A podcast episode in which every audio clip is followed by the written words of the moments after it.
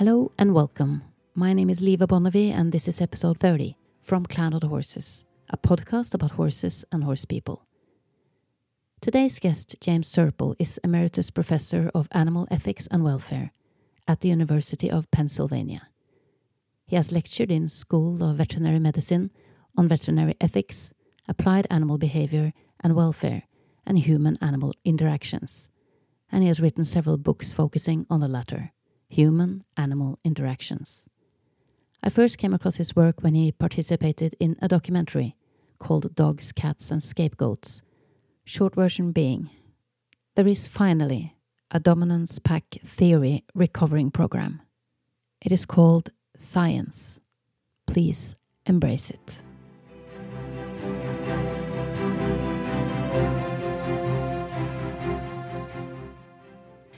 Okay, so, so uh, James, uh, thank you ever so much for joining me on my podcast. Well, it's a pleasure to be here. Thank you for inviting me.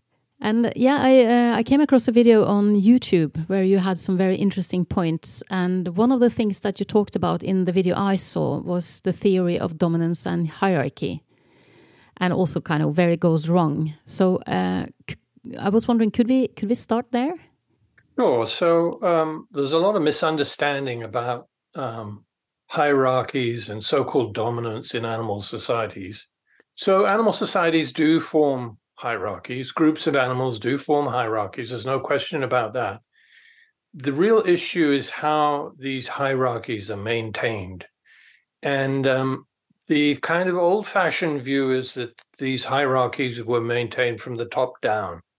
In other words, it was necessary for the individual at the top of the hierarchy, the, the so called alpha, usually a male alpha, um, would impose uh, on the rest of the members of the group um, his his um, authority, if you like, by constantly as- asserting his authority through acts of violence, essentially against other members of the group and that this would have a then a knock-on effect down the hierarchy. So the alpha individual would be aggressive towards the beta individual, and the beta individual would be aggressive towards the the C individual, and so on down the chain. So you've got this sort of formation of a linear hierarchy, based essentially on um, the exchange of uh, aggressive interactions. And uh, the more we have studied natural hierarchies in animals living in the wild, the less this appears to be the case. Uh, in other words, it appears that most hierarchies are based on age, seniority, and uh, B, on a tendency of individuals lower down the hierarchy to defer to individuals higher up. So it seems to be much more a voluntary thing that those lower down choose, as it were, to defer to those higher up. And um, the reasons for that are complicated. Um, presumably, it's a recognition that those individuals at the top of the hierarchy have more information, more experience, uh, may be better in a role of uh, leadership in, in, that sense. And so, in that context, it makes sense for those individuals to to dif- to defer, as it were. I think a lot of a lot of the misunderstanding as well comes from the fact that in, for example, in uh, wild canids like wolves, the group is usually an extended family. So it consists of parents and several generations of offspring.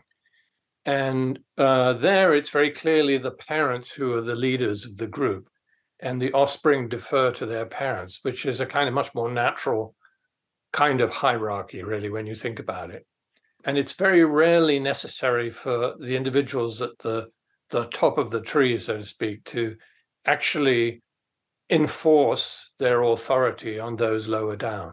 You do see occasional instances where, uh, say, one of the youngsters is being too assertive or getting in the way, and then you will see some aggression. But most of the time, things are very peaceful. And what happens is that ju- the junior members of the hierarchy simply voluntarily, you know, don't assert themselves. And um, the unfortunate thing is that, uh, at least in the dog training world, which is the area I'm most familiar with, and this goes back to the 19th century, primarily in the training of military dogs, which is in itself kind of interesting, that this idea that the handler, the owner, had to assert themselves over the dog in order to prevent the dog sort of vying for leadership. In other words, trying to assert itself and become the dominant individual, uh, became very prevalent. And this, this led to this very sort of militaristic, hierarchical view of the human animal relationship, where the human had to stay on top. And the only way to stay on top was to be constantly ass- asserting authority, usually by means of punishment, by means of heavy handed training methods of some, some form or another. So, a lot of misunderstanding, a lot of the misunderstanding in the dog world, at least, stems from studying wolves in captive conditions and this is where you put a bunch of unrelated wolves together in, a, in an enclosure where they can't get away. And when you do that with wolves, they don't behave in a normal way. They don't behave the way they do in the wild because you're suddenly putting a bunch of adult wolves together who don't know each other. They're not kin, they're not family. And um, then you see a lot of aggression, or you may see a lot of aggression. And, uh, it, it looks as though the whole resultant hierarchy has has come about through this you know exchange of aggression between the group members i think it's uh, very similar with horses i think it's probably very prevalent in many social species and social, social certainly horses are very social mm. you know there are instances for example i mean the horse is a, a harem animal essentially so males maintain harems of females in the wild and um, groups of males will compete with each other. And uh, they have an interesting system in horses. They're a bit like elephants. Let's say, um, when they're ready to breed, the males go into a state of um, almost like what they call musth in elephants. So their testosterone levels surge. Uh, they develop physical features that make them look very muscular and heavy. The sort of neck becomes very swollen they show behavior which is very kind of aggressive and assertive towards other males.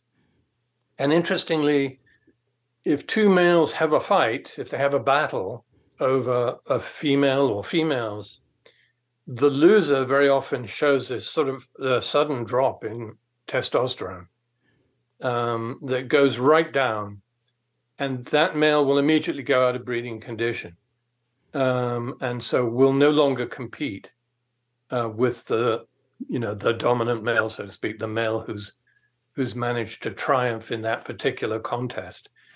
But you know what goes around comes around. So the male that was beaten may then go away, isolate himself until he feels better and can come back into breeding condition, and he may then beat the one who previously beat him, and so on. So it's a very it's a complicated system, but most of the time horses are very amicable. They don't they don't they aren't constantly fighting with each other or constantly asserting dominance over each other. They don't do that. I think just find it very interesting with with horse training because for sure a lot of trainers really emphasize that dominance is needed for the human's part that that the human need to kind of put the horse into place and and uh, yeah, be rather violent think, often I think a lot of that stems from fear. Um, so horses are very big, obviously, um, very potentially dangerous to humans if they choose to be, which fortunately they don't very often. But I think this issue of being frightened of an animal often leads to this notion that uh, you need to, the, the phrase in English is break its spirit. And that's very common in horse training, or the, the old fashioned version of horse training was the notion that uh, if you had a, a, a wild or an untamed horse, you had to break it. In other words, you had to reduce it basically to a state of learned helplessness. And, and then it would be essentially safe to ride um, because you, you kind of knocked the stuffing out of it completely and it was unable to um, assert itself anymore or do anything on its own behalf because it would just be conditioned to expect punishment, whatever it did. And um, you see this again in uh, the training of military dogs. uh, where again you're dealing with animals that are potentially dangerous. To some extent, they've been bred for what they call sharpness, which is a euphemism meaning that they bite or they have the potential to bite. And uh, they tend to be larger breeds like German Shepherds and Malinois and things like that. And again, in the militaristic kind of tradition, it's it's this perception that you have to make sure from the get-go that you absolutely dominate that animal so there's no risk of it turning on you um, and and attacking you. So i think deep down fear is the biggest uh, motivator for a lot of this violence towards animals. Can we uh, talk about um, how we could choose to do it differently and what kind of effect that would have in, I mean, in your experience with animals? I mean, if I chose not to be hard and violent, what could grow out of that approach? Well, I think we have to start with the assumption that animals aren't looking for conflict. They don't want conflict any more than we do. Animals will become aggressive if they become frightened and they feel like they can't escape from whatever it is or whoever it is that's scaring them. And um, so the number one point is not to scare them, not to frighten them, not to push them into a situation where they feel cornered and they can't get away without resorting to defensive behavior, defensive aggression. And I think, you know, a lot of the the so-called horse whisperers and dog whisperers are really simply exploiting aspect n- normal aspects of the animal's behavior to promote social interaction and engagement without any kind of aggression, without any kind of uh, without triggering these fear responses, which you know the horse is a prey species potentially, so they're they're very easily frightened, and you really never want to push the horse to that point uh, where it's going to feel very scared, very frightened, and is going to retaliate. And because that then sets up the whole vicious cycle where you think, oh, that horse is just being spiteful, or that horse is just being, you know, deliberately and obstructive or difficult. That then leads to the human retaliating against this misperception of the horse's motivation.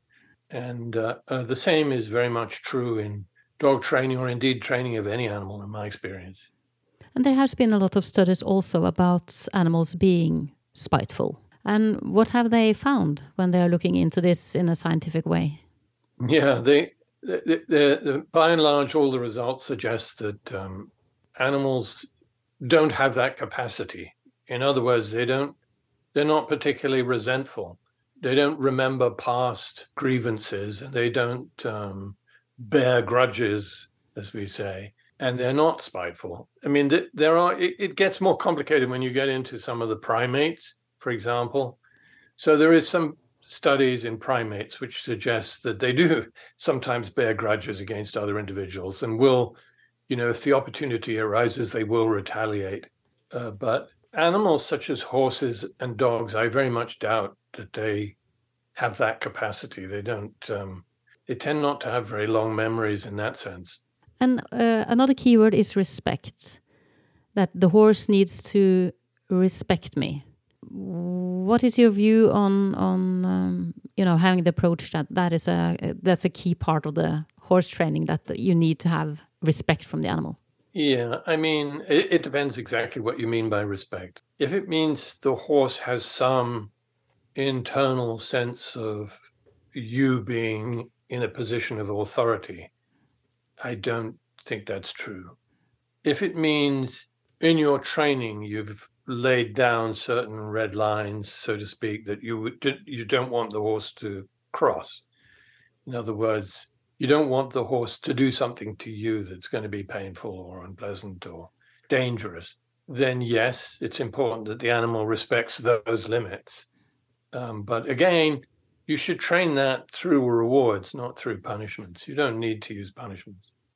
And generally, I can't see that it's ever necessary, except possibly in an emergency. But you know, even then, you know, if you're creative, you can find other ways of achieving the same goals. It's just people use punishment as a kind of shorthand, um, and it's not really effective, all it tends to do is to create distrust. So the animal will no longer fully trust you um, because it won't understand the reason why you've suddenly done something violent or behaved aggressively towards it. Nine times out of 10, it won't have a clue why you've done it. So that then makes you into a kind of uh, unpredictable individual who can suddenly do something very nasty. And that, that erodes trust um, between you and the, you and the animal. And, and, you know, the best relationships between people and animals, just as the best relationships between people, are based on mutual trust, mutual understanding. And if you lose that trust with an animal, you can still work with it, but it won't be as reliable. It won't be as safe. Um, there are many reasons why you want to maintain kind of mutual a mutual trust. What we tend to see in the in the horse world, I think, is that we have those charismatic media figures or or you know people with that showmanship, and they choose quick fixes over long term results and I would say science. Yeah. Why do you think we're still doing this when it's so evident that you know uh, punishment and force is the wrong path? Yeah, I mean it's. Uh, I don't think it's really any different from you know the question about why some people follow politicians who are manifestly, you know, bad for society or or something like that. It's because they're, you know, charismatic. And I don't know how else to put it. These people have a presence that resonates with some individuals, often many individuals, and um, they manage to convince us that their their method, their way of doing things, is the best way and and you know the other unfortunate aspect is is is that you know with dog with animal training dog training horse training punishment in a sense it works. In other words you can you can achieve the goal you want in the short term at least very quickly. Because animals aren't stupid. They learn to avoid things that they don't like or avoid situations that they don't like or situations that are painful. But like I say, it's not going to establish a good relationship between you and the animal long term. That animal will never trust you. That animal will always see you as a threat. And if it feels threatened enough, it may well retaliate. And uh, then it's potentially very dangerous. We're now talking about the also the learned helplessness aspect. Yeah. When the horse is so shut down that mm-hmm. that is not really operating normally. Uh, but people yeah. tend not to see it often, so they think it's all good. Yeah, I mean, it's uh, one could encourage people to realize is that when an animal is in that state, its physiological stress levels are through the roof, and that has a very negative long-term consequence for its health. So, uh, animals that are perpetually stressed are not going to do well in terms of their general health. And uh, they're likely to die young, they're likely to be more susceptible to disease across the board, pretty much. So that's something to bear in mind. If you if you're going to try and induce learned helplessness in your horse, the chances are you're also going to be inducing all kinds of health problems in the months in years ahead. I think some of the some of the biggest challenges with animal training is that the stress that you're talking about that is through the roof is often invisible on the outside if you don't know what to look for. Yeah.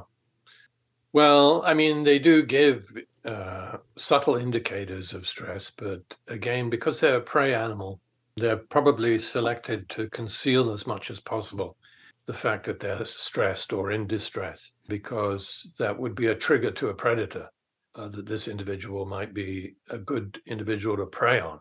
So, yeah, you have to be very familiar with the sort of body language and facial expressions of these animals to be able to detect when they're experiencing this kind of high level of stress and sort of chronic stress. Can we also talk about the value of having an animal who uh, is offering behaviors?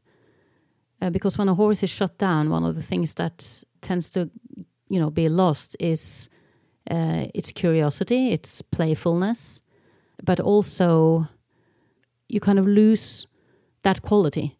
That everything, like you say, the human becomes something scary, and um, and they get shut down and they don't really offer the behaviors anymore. And a lot of people will say that then the animal is well behaved, but in real life, it's just not able to express itself in a normal way. Does that make sense? Absolutely. So, you know, a characteristic of learned help- helplessness is what we call apathy. In other words, the animal just shuts down, as you say, doesn't respond to its environment in in a normal way. But yes, from the perspective of the rider of the horse or the user of the horse, it's a well-behaved horse because it doesn't do anything except what it's told to do. And so, you know, some people would consider that very desirable to have a horse that's just completely compliant. It doesn't resist, doesn't take any interest in in what's going on around it because it's essentially shut down. But uh, think about that. People go into that kind of state. Slaves, for example, human slaves, people have described the same kind of thing, that kind of apathy, the loss of interest in everything, because basically any normal behavior is punished. So you just shut down. But this, you know, it seems to me this is not an appropriate relationship for anyone to have with an animal. And it's not necessary. Why why why do that to an animal? The only reason I can think would be again fear. That you're you're so afraid of the animal or what the animal might do to you that you want to keep it permanently in this this kind of state of apathy. I did have in one of uh, the first episodes I made, I talked about when I was starting riding school for the first time and I got two gifts from my parents uh, a helmet and a whip. Mm-hmm. Which is when you come to think of it, very interesting because it all have to do. It has to do with safety. Yeah. Uh, you know, protect your your head, and and protect yourself from the horse by using the whip. And they, Yeah. It was very natural for them. They they they knew nothing about horses. They just went to the store and said, you know, we want to buy something for a little ten year old girl, and and I didn't know any better, so I was delighted. I thought this is perfect and just what I need. But to me, it seems like horses is maybe in a very, you know, strange position compared to dogs. I mean, you wouldn't give a child a whip to use on the dog, but we do that on horses. So I mean, But until quite recently, we were giving uh, children um, choke collars and leashes for dogs so that they could control the animal.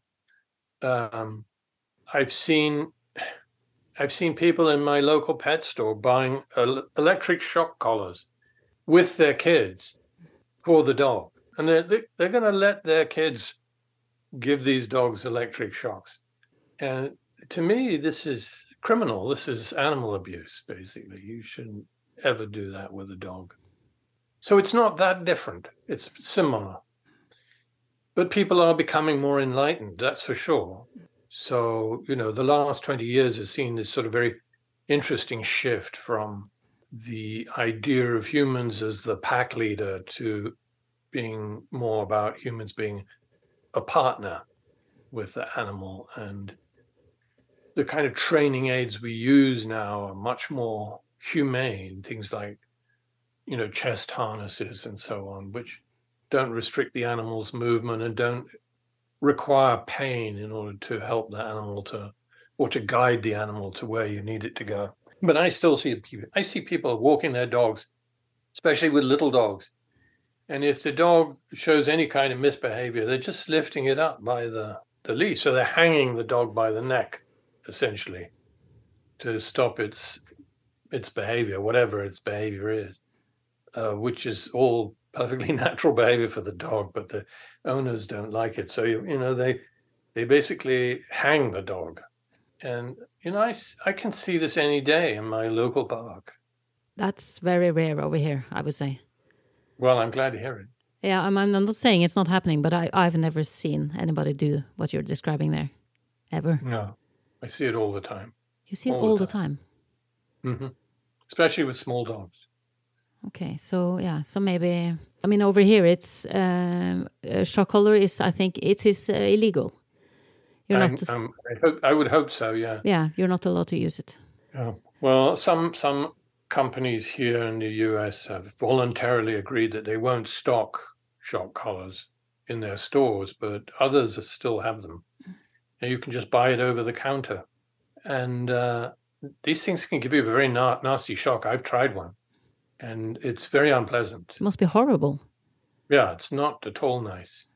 If if it was true that you had to inflict fear and pain in animal in order to control it, uh, I think it would be, you know, impossible to justify training or dealing with animals at all. Well, I would tend to agree with you that ethically speaking, it's hard to justify at any level. Unfortunately, it still goes on to a great degree, especially in livestock animals. I guess it's done because it's quick, you know, it's expedient. It's again often prompted by fear. Livestock handlers often resort to physical violence to move their animals about or get their animals to go where they want them to go, that type of thing.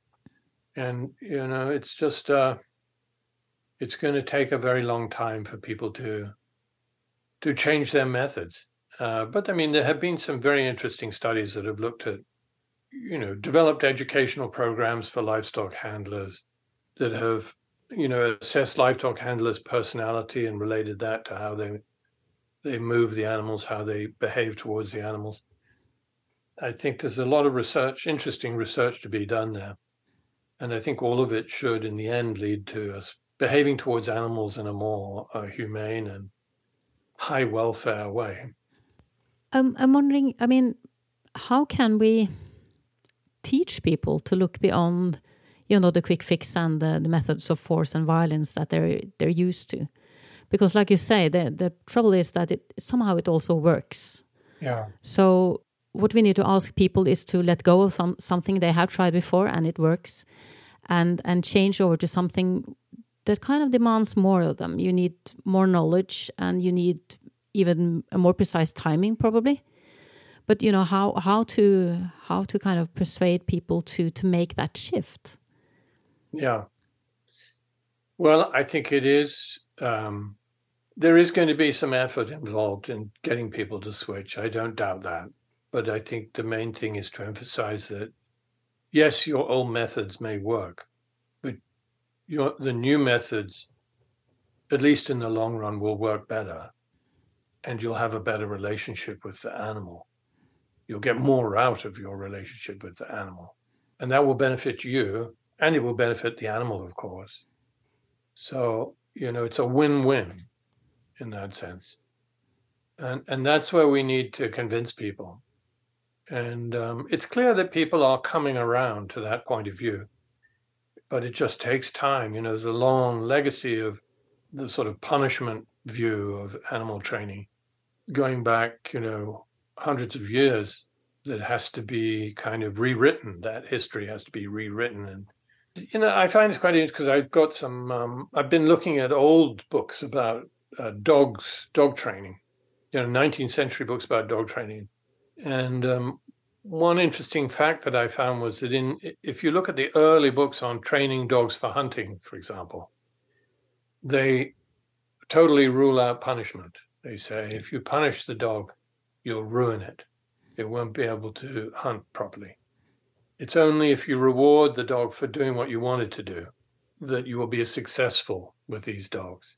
It was with the transition of using dogs uh, for sort of militaristic purposes, police work, that's where it suddenly became violent and very hierarchical.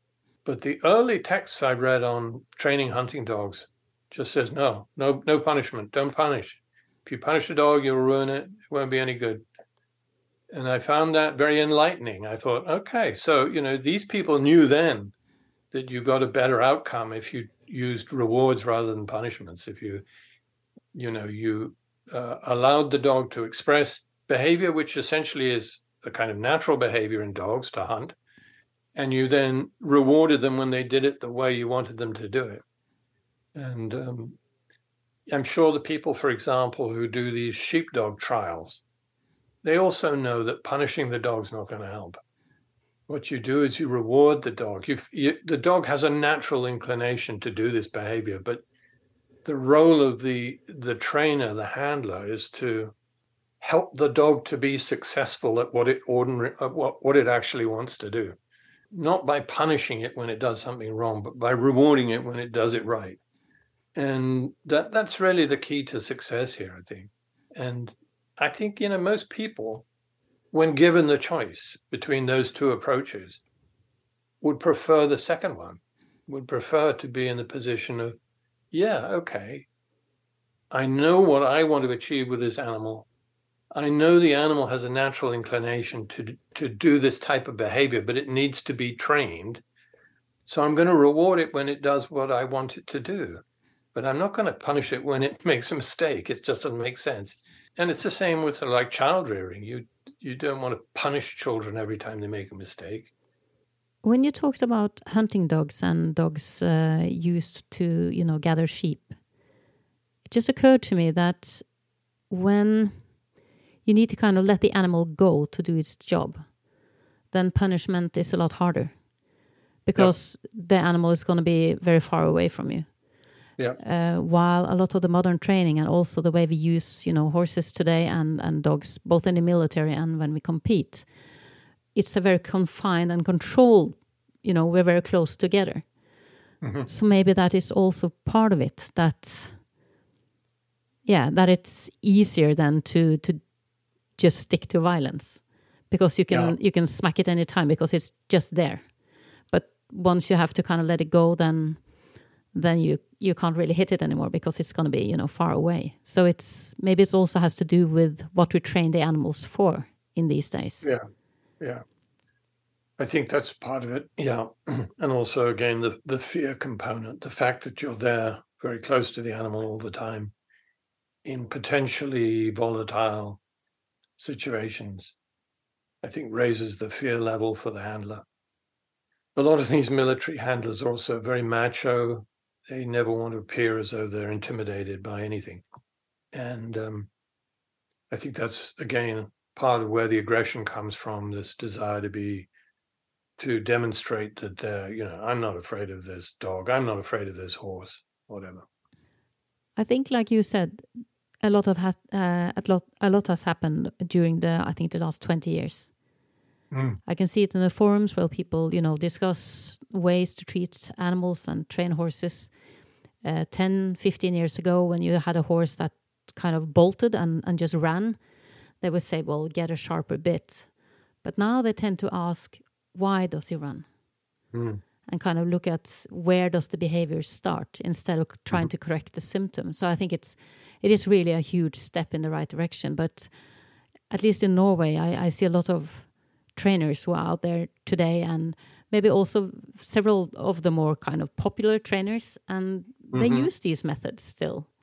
Yeah. And haven't really made that shift for real when they kind of say, well, you know, I want to do it differently. I want to build trust and and I want to build a relationship that's going to last and and a healthy you know healthy yeah. animal for years are just going to fix this i mean it's the, the, instant thing i think it's the maybe it's just the you know the way the human brain works instant gratification yeah we always want a quick fix that's yeah. for sure so but james this is this has been just lovely to hear your perspective on it and it's also very nice to talk to somebody who's really educated within this field because a lot of the showmanship players out there they they haven't really read the books or looked into right. the science. They're just, you know, putting on the show and, and making money. Yeah. Uh, I have to say, I'm I'm kind of reaching a point where I I'm I getting really pissed off that it's still possible to make money training animals this way. I think I it's know. it's become very difficult for for dogs in Norway. You don't train dogs this way anymore, but with horses, I think, yeah, we are a bit behind the dog training. Yeah. Positive reinforcement is a lot more used with dogs than with horses still. Yeah. Yeah. I think I would agree with you. Mm. Um, but there are, you know, uh, horsemen currently working using very, very simple training techniques that exploit the natural behavior of the horse. There's a chap, uh, a guy at um, Michigan State University. He used to be there. I don't know if he's still there, but um, called Nielsen, who You know, I've watched him in action with uh, young horses, sort of uh, yearling horses, and and he's very interesting. He puts them in one of these sort of round rings, these circular rings, and he walks towards them, and and at the point when the horse starts to like avoid him, he then walks away from the horse at a kind of sort of angle, acute angle, and he does this a few times, and it's quite fascinating. That about the third time he walks away, the horse actually follows him and goes after him. And he then just stands in the middle of the arena, and often these horses will come up and actually start to sniff him. And then he, he'll turn around and the horse will go away, but then he'll go through these things over and over again. And eventually, you know, within half an hour, he's got that horse following him around the arena. He's petting the horse, he's putting a blanket over the horse's back. He's doing all this stuff, and the horse is like totally okay with it. And these are horses that have never been ridden by anybody. These are totally naive horses. And it's fascinating to watch it. And all he's doing is he, he like kind of, he understands horses and he understands what scares them and what kind of triggers their curiosity. And um, he exploits this natural behavior. And actually, within about 30 minutes, he's got a saddle on that horse. It's extraordinary. I think that's really the way forward. I agree. Do you have anything you would like to add, uh, James, before I ask you my signature question? No. No, you're good. yeah. So, um, James, I have a last question for you, my signature question. Uh, what have you learned about horses or animals uh, during your career that you think it is important that everybody who deals with horses or animals should know? Well, my training is as an ethologist, so animal behavior is my training, and um, I've worked with dogs, I've worked with cats, I've worked with birds, a bunch of different species in my life. I've never worked with horses as such, but my general take home would be you need to learn the language. it would be the same if I was, you know, if if you want to go and live in a foreign country, you have to learn the language. You you know, it's a, a necessary part of existence, and if you want to work with animals and live with animals, you need to learn the language. You need to become familiar with the signs they're giving. They don't necessarily give the same signs that humans give in similar circumstances. So you need to be aware of that. They have different ways of saying what they want, and they have different ways of saying what they don't like. Um, but you need to learn what that's all of what that what they're saying, and, and be aware of it and respond to it appropriately as you would with dealing with a foreigner. So it's a, I think that's pretty my take home message. There's plenty of literature out there that can help you on your way and be observant. You know, keep your eyes open, study the animal, see what it's doing, uh, learn to detect these sometimes very subtle cues and signals that the animal's giving uh, that indicate what's going on inside its head. Because unfortunately, animals don't have you know, a verbal language. They can't tell us how they feel or what they want, except by means of non non-verbal signals. So that's really the key, in my view. You know, you want to keep these animals, you want to work with these animals, you want to ride these animals, have fun with these animals, learn to speak their language. Thank you ever so much for your time, James. I really appreciated yep. this talk. You're welcome. Nice talking to you. You have just heard episode 30 from Clan of the Horses a podcast about horses and horse people. And I sincerely hope that this episode will encourage you to look beyond the showmanship and examine the actual horsemanship presented to you by trainers you consider. It is unfortunately still way too easy to make money on old and rusty horseman shit. So please do your horse a favor and educate yourself. That was all for today. I want to thank my composer Fredrik Blom, my designer of visual profile Ove Hals, my guest James Serpell, and last but not least, I want to thank you, dear listener, for your patience. May the horse be forever with you.